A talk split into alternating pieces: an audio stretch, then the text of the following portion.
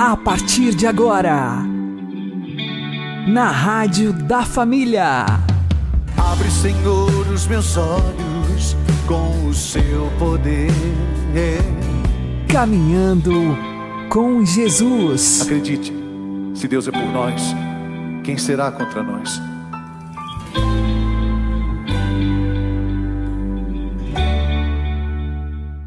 Olá, meu querido irmão, minha querida irmã, ouvintes da Rádio Regional Esperança. Eu sou João Cláudio e este é o programa Caminhando com Jesus. Oremos. Inspirai, ó Senhor, as nossas ações e ajudai-nos a realizá-las para que em vós comece e para vós termine tudo aquilo que fizermos. Por Cristo Senhor nosso. Amém. Santíssima Virgem Maria, Mãe de Deus, rogai por nós. Castíssimo São José, patrono da Igreja, rogai por nós. Aquele que não é capaz de governar a si mesmo, não é capaz de governar os outros. O professor Felipe Aquino explica. Uma coisa muito importante na vida para que a gente seja feliz, seja bem-sucedido, é o autocontrole. Também chamado de virtude da temperança, né? Você se, se dominar. Né? Há um provérbio na Bíblia que diz que vale mais um homem que se domina a si mesmo do que aquele que conquista uma cidade. Né?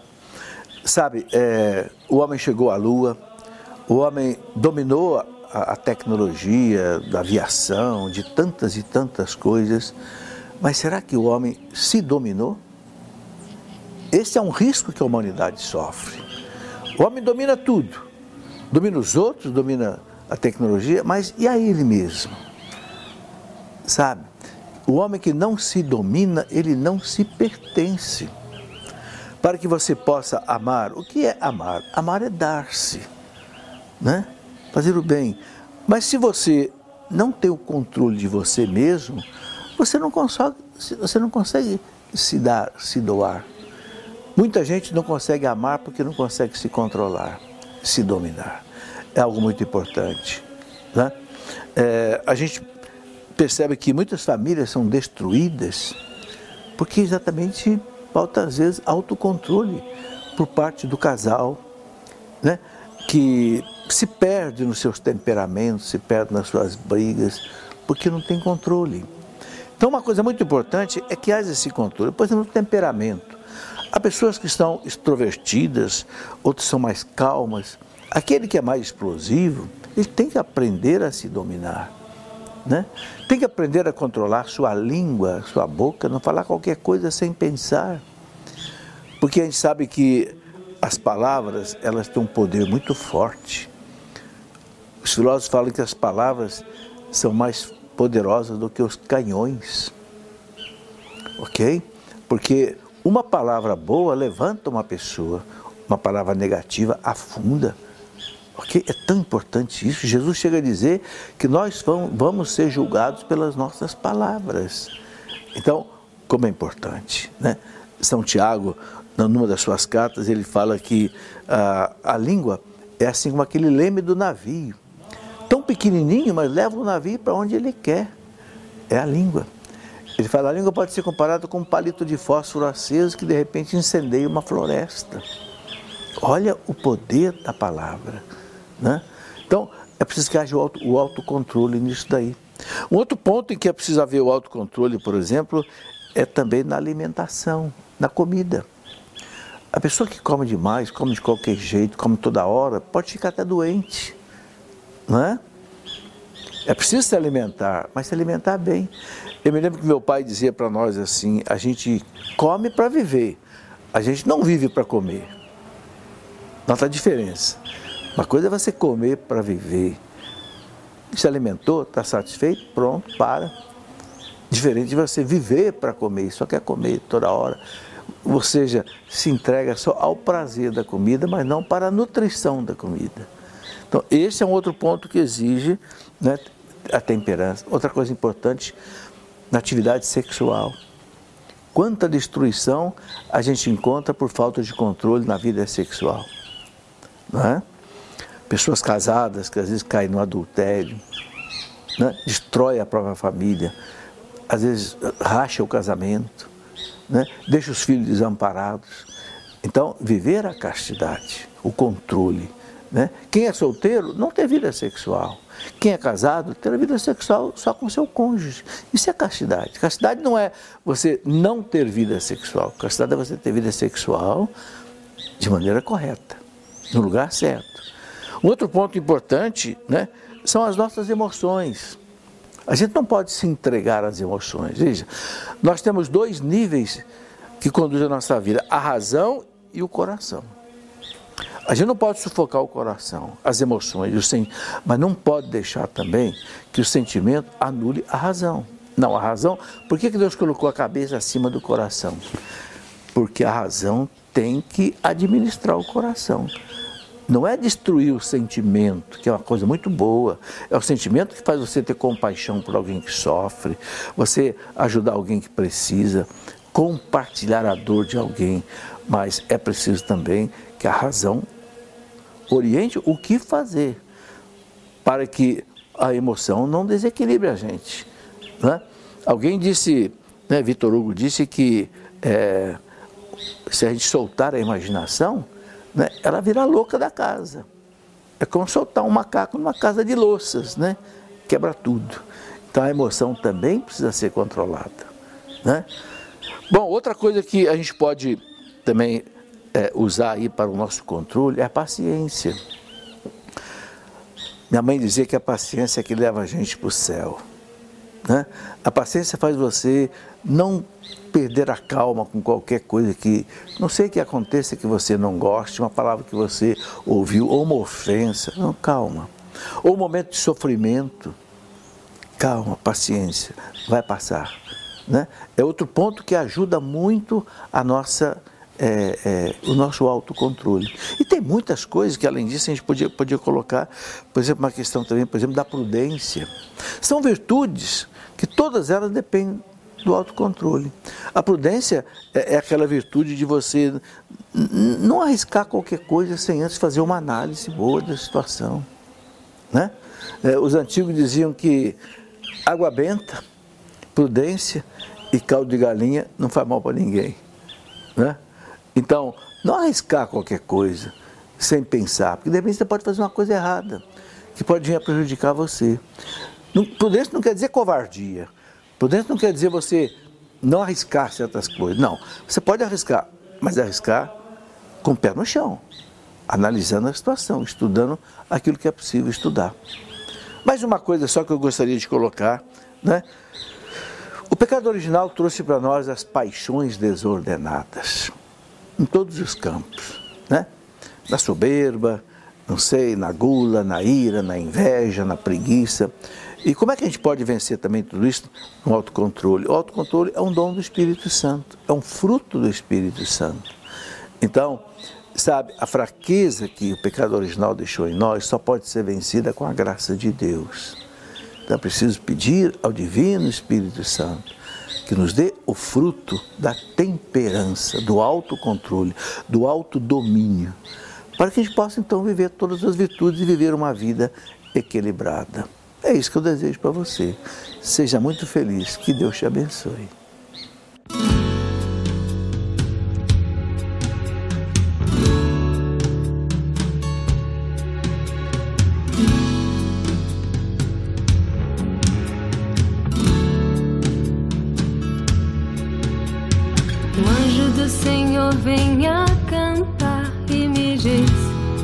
Quem como Deus.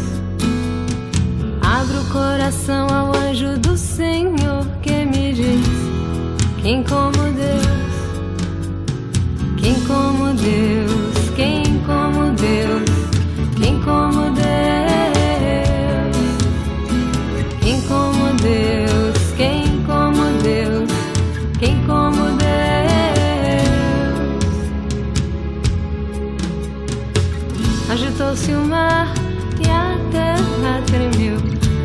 arcanjo Miguel das alturas desceu. Agitou-se o mar e a terra tremeu quando o arcanjo Miguel das alturas desceu. Quem com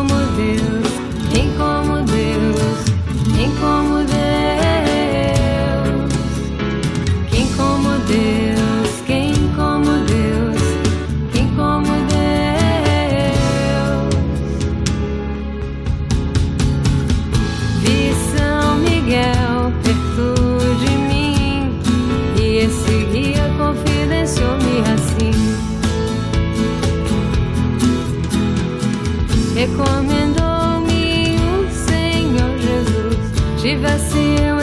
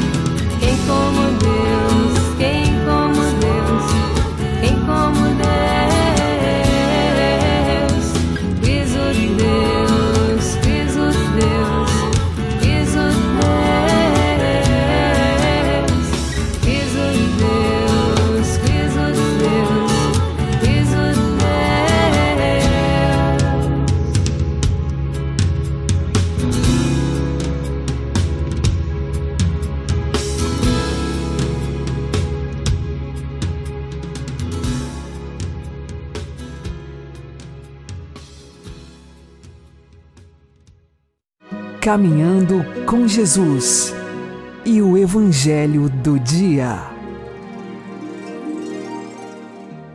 O Senhor esteja conosco, Ele está no meio de nós. Anúncio do Evangelho de Jesus Cristo segundo Marcos. Glória a vós, Senhor. Naquele tempo, Jesus subiu ao monte e chamou os que ele quis, e foram até ele. Então Jesus designou doze, para que ficassem com ele e para enviá-los a pregar com autoridade para expulsar os demônios. Designou, pois, os doze: Simão, a quem deu o nome de Pedro, Tiago e João, filhos de Zebedeu, aos quais deu o nome de Boanerges, que quer dizer filhos do trovão. André, Filipe, Bartolomeu, Mateus, Tomé, Tiago, filho de Alfeu, Tadeu, Simão o cananeu e Judas Iscariotes, aquele que depois o traiu.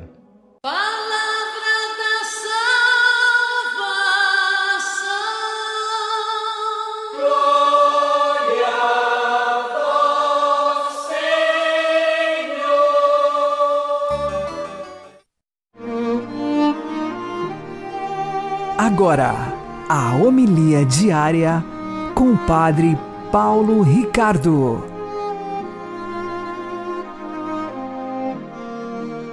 Meus queridos irmãos e irmãs, o Evangelho de hoje, Jesus escolhe os seus apóstolos, os doze apóstolos.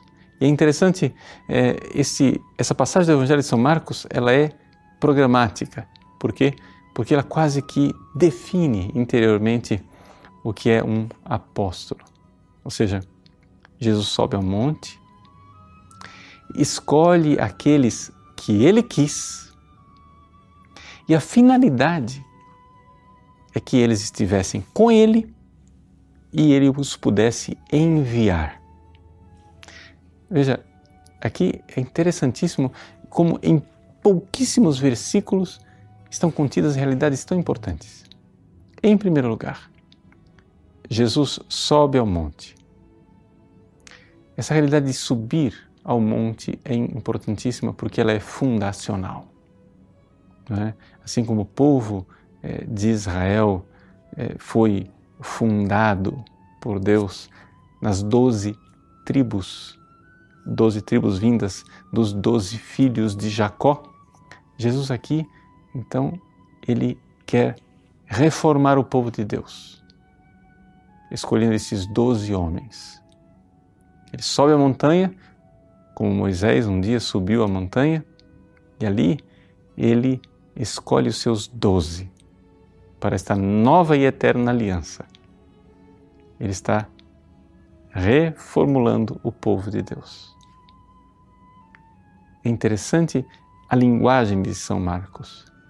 Ele escolheu os doze, escolheu aqueles que ele quis, e eles, ele os constituiu doze, ele os fez doze. Isso quer dizer que esse número doze é importante, porque É o novo povo de Deus. São os doze apóstolos. Mas o que é que eles irão fazer na prática? O que é que esses apóstolos devem fazer na realidade? Eles devem estar com Jesus e eles precisam ir para serem enviados em missão. Estar com Jesus. Essa é uma realidade que muito pouca gente pensa. Se nós não estivermos com Jesus, quando nós sairmos como missionários, iremos somente pregar a nós mesmos. É por isso que a Conferência da Aparecida fala de discípulos missionários. Ou seja, eu preciso primeiro ser discípulo, eu preciso primeiro seguir Jesus, aprender com Jesus, estar com Ele, para depois ser missionário. A palavra apóstolo vem do verbo grego apostelo, que quer dizer enviar. Eu envio, apostelo. Apóstolo é o enviado, ou seja, é um missionário, é aquele que é um embaixador uma pessoa que não tem uma mensagem dele para dar. Ele vai para dar a mensagem de um outro, é a mensagem de Cristo.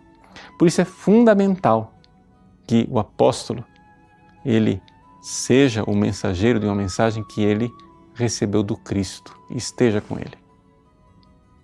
Sendo assim, nós todos que precisamos ser apóstolos e ter o nosso apostolado, precisamos seriamente eh, nos determinar a ter um compromisso de vida de oração, uma vida de estar com Jesus, uma vida de aprender com Ele, não somente no sentido de estudar, não. Nós precisamos rezar, porque na vida de oração que a luz interior, o Mestre interior, o Cristo irá nos iluminar, irá mostrar que aquelas verdades que nós aprendemos no catecismo e as aprendemos com a luz da razão, podem ser compreendidas com a luz superior, com a luz mais importante, com a luz sobrenatural da graça. O apóstolo precisa estar com Cristo, por isso ele precisa rezar, estando com Cristo, para ser enviado em missão. Façamos esse propósito, tenhamos uma vida de oração. Somente esta vida de oração nos mostrará a luz sobrenatural e iremos conhecer Jesus com a profundidade de quem experimentou a sua presença de ressuscitado. Deus abençoe você. Em nome do Pai, e do Filho e do Espírito Santo. Amém.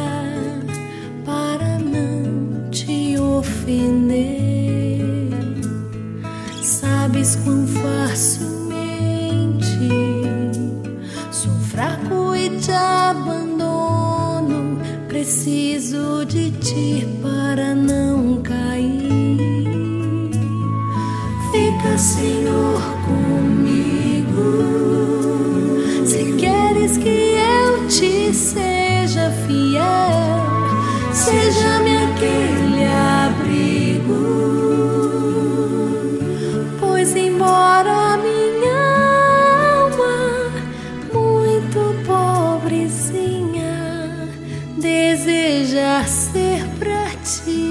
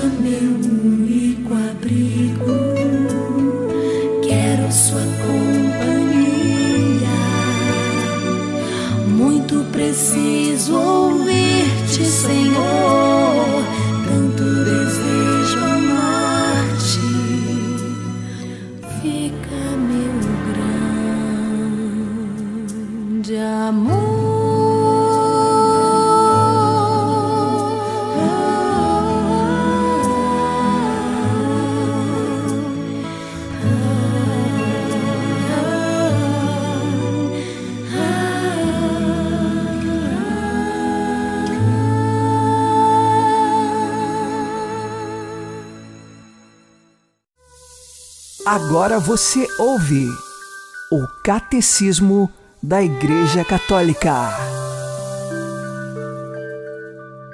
Por que motivo procurais entre os mortos aquele que está vivo?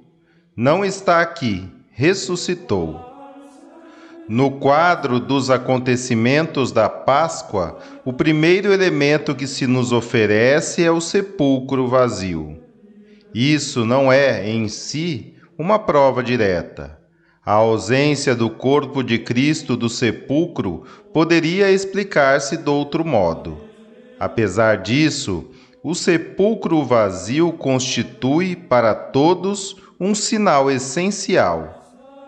A descoberta do fato pelos discípulos foi o primeiro passo para o reconhecimento do fato da ressurreição.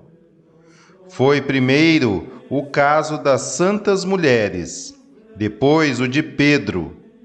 O discípulo que Jesus amava afirma que, ao entrar no sepulcro vazio e ao descobrir os lençóis no chão, viu e acreditou. O que supõe que ele terá verificado, pelo estado em que ficou o sepulcro vazio, que a ausência do corpo de Jesus não podia ter sido obra humana e que Jesus não tinha simplesmente regressado a uma vida terrena, como fora o caso de Lázaro.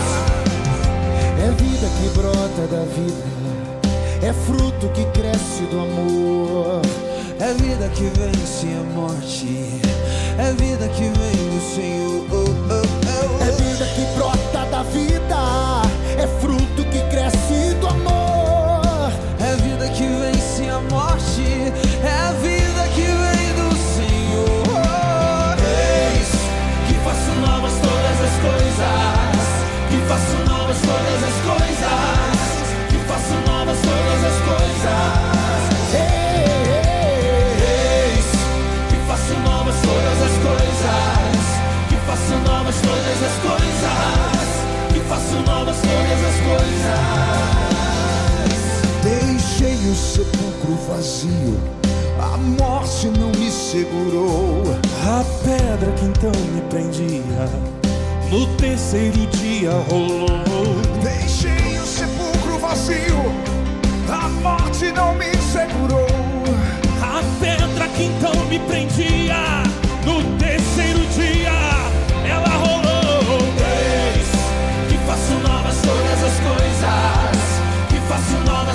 as coisas, que façam novas todas as coisas. Que façam novas todas as coisas, que façam novas todas as coisas, que façam novas todas as coisas. Eu hoje me dou vida nova, renovo em ti o amor, lhe dou uma nova esperança tudo que era velho passou. Eu hoje lhe dou vida nova, renovo em ti o amor.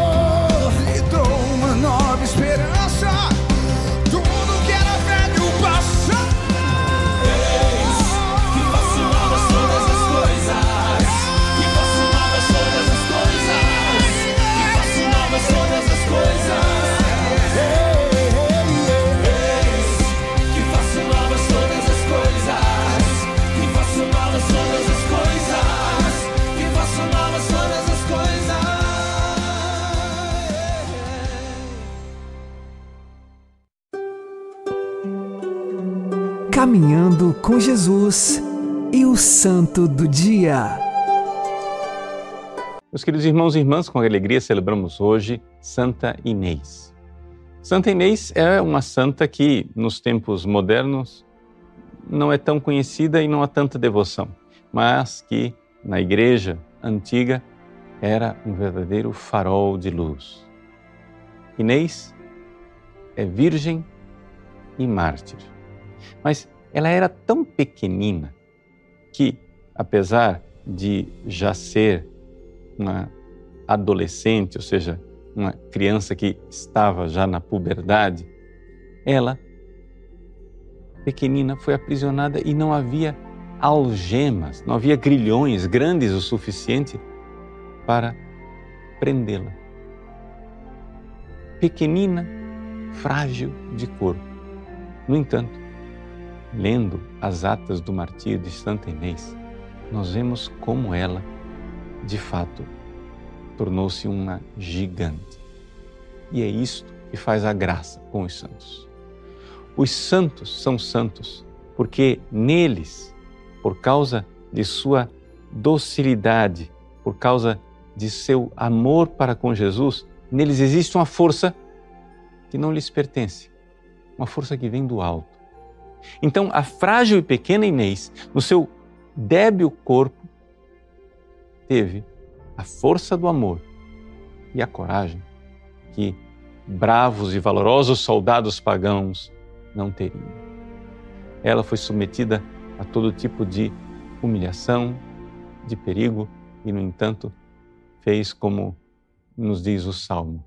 Ela foi como um gigante percorrendo o seu caminho. E é por isso que Santa Inês sempre foi querida, admirada e o número de devotos de Santa Inês no, na igreja antiga e ainda hoje é uma realidade inestimável. Nós deveríamos retomar a nossa devoção por Santa Inês, porque é uma santa que comprovadamente, historicamente, já ajudou a muitos na luta pela pureza e pela castidade. Inês, levada ao martírio, se manteve intacta diante não somente das seduções, mas das violências físicas que quiseram fazer contra ela para lhe tirar a pureza. Portanto, Inês é grande guardiã de nossa pureza e de nossa castidade. Você que de qualquer idade, mas principalmente jovem e quer manter a sua castidade e sua pureza, se encomende, se entregue, se dedique a Santa Inês, seja amigo dela.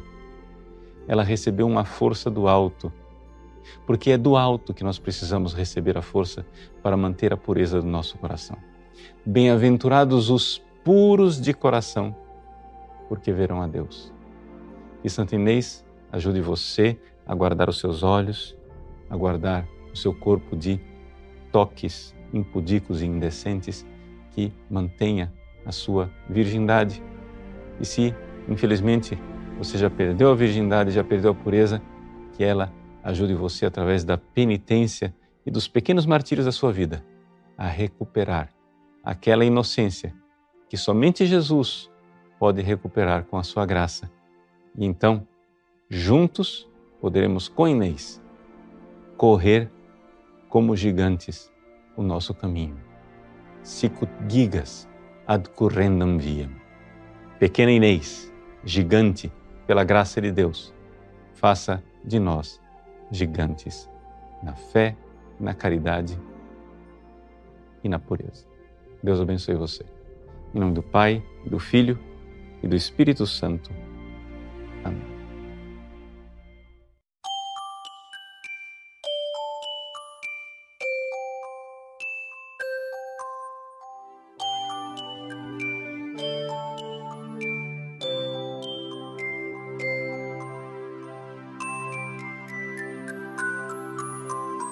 Quero ter pureza e humildade para que meu Deus em mim possa habitar. Quero ser como criança para me lançar em seu amor sem fim em seus braços firmes ser, que seguro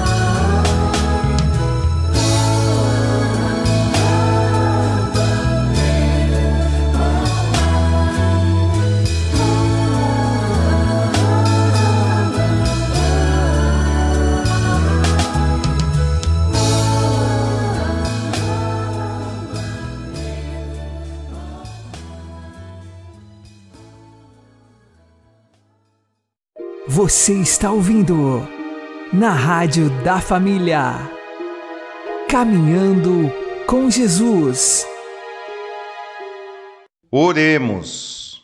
Ó Jesus, sacerdote eterno, guardai os nossos sacerdotes no vosso sagrado coração, onde nada de mal lhes possa acontecer. Conservai imaculadas as suas mãos ungidas, que tocam todos os dias o vosso sagrado corpo. Conservai imaculados os seus lábios diariamente tingidos com o vosso preciosíssimo sangue. Conservai os seus corações, que selastes com o sublime sacramento da ordem, puros e livres de todo o terreno. Que o vosso amor os proteja e os preserve do contágio do mundo. Abençoai os seus trabalhos apostólicos com abundantes frutos. Fazei que as almas confiadas aos seus cuidados e direção sejam a sua alegria na terra e formem no céu a sua gloriosa e imperecível coroa. Amém. Uma boa noite a todos, que Deus abençoe vocês e continuemos caminhando com Jesus.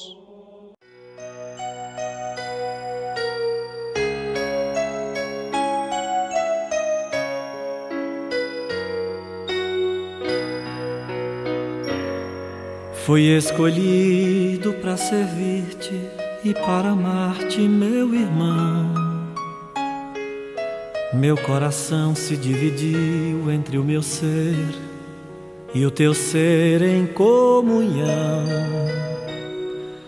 A vida colocou-me frente a frente com um reino, um reino que eu sonhava e era minha vocação. Eis-me aqui, Senhor, para servir. Eis-me aqui, Senhor, no teu altar.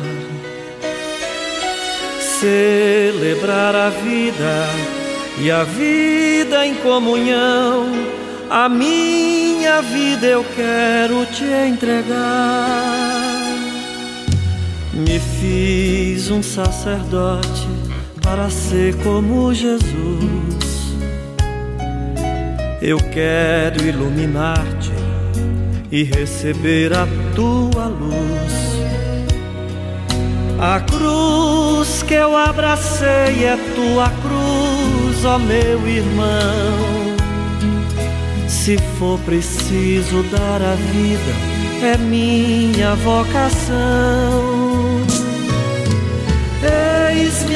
Senhor, para servir. Eis-me aqui, Senhor, no teu altar. Celebrar a vida e a vida em comunhão. A minha vida eu quero te entregar. Abandonei a minha casa e os meus pais para lutar por muita gente que não tem uma família, um grande amor ou mesmo um lar. Não fui indiferente ao teu chamado, meu Senhor. Conserva-me na graça, na graça do amor. Aqui, Senhor, para servir. Eis-me aqui, Senhor, no teu altar. Celebrar a vida e a vida em comunhão. A minha vida eu quero te entregar. Agora eu faço uma oração para louvar-te, meu Jesus, te agradecer por este dom e pela minha vocação. É impossível ser chamado e não te obedecer. Tu tens a minha vida e o meu ser em tuas mãos. Eis-me aqui, Senhor, para servir. Eis-me aqui, Senhor, no teu altar. Celebrar a vida e a vida em comunhão. A minha vida eu quero te entregar.